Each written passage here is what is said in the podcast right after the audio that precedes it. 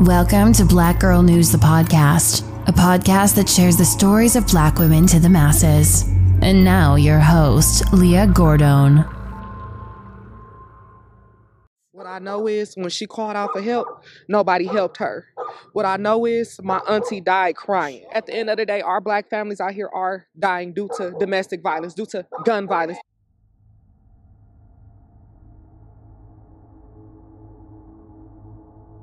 On March 31st, around 6 p.m., police found a woman shot in her basement. Today, Milwaukee police claim the suspect turned himself in and is in custody. Family members said the victim's boyfriend is the person responsible.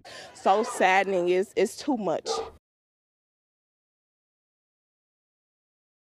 Angela Lane was 29 years old and lived in Milwaukee, Wisconsin. Angela was described by friends and family as kind, nurturing, and giving. She was a free spirit and she loved love. Her family told the news she was always the one that's caring, loving, and got something for anybody. But sometimes that wasn't given back to her. She's always the one that's caring, loving, and got something for anybody. According to reports, Angela was in a relationship with a man by the name of Ellis Mitchell. Reports didn't go into detail about the nature of their relationship. However, according to her niece, Angela was a victim of domestic violence and she often asked for help. Today, her friends and family are hurt after the tragic news about their loved one. It was reported that Angela was shot by her boyfriend and he claims it was due to horse playing. I'm just so broken that this could happen to her. She didn't even have a life to live at 29 years old.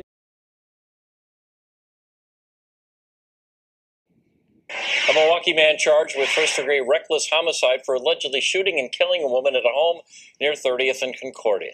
According to the criminal complaint, Ellis Mitchell told officers he shot his girlfriend while the two were horseplaying. According to the criminal complaint, Mitchell came to the District 7 police station in Milwaukee on Thursday, March 31st. He told officers working at the desk that he was turning himself in because he shot his girlfriend. The defendant told officers he had shot her while the two were horseplaying. He said it happened a day and a half earlier at his house and that her body was now in the basement. Police then went to the residence and found the victim, Angela Lane, deceased. The medical examiner reported that Angela had died from a single gunshot wound to the head. Mitchell later spoke with the detective about how the incident unfolded. The complaint said that Angela cursed at Mitchell and he jokingly removed the pistol from his pocket and pointed it at her with his finger on the she slapped at it and it went off. The defendant told detectives that he considered harming himself, but instead he says he put the weapon into a garage car somewhere in the area of Villard Avenue. He told the police he called his sister and had her drive him to the police station, where he then decided to turn himself in. And according to police, the defendant never mentioned to detectives attempting any life saving measures on Angela. Mitchell made his initial appearance in Milwaukee courts on Tuesday, April 5th. Cash bond was set at $75,000. Mitchell is due back to court on April 13th. No further information was available on this case. Angela's family and friends gathered outside of the home for a vigil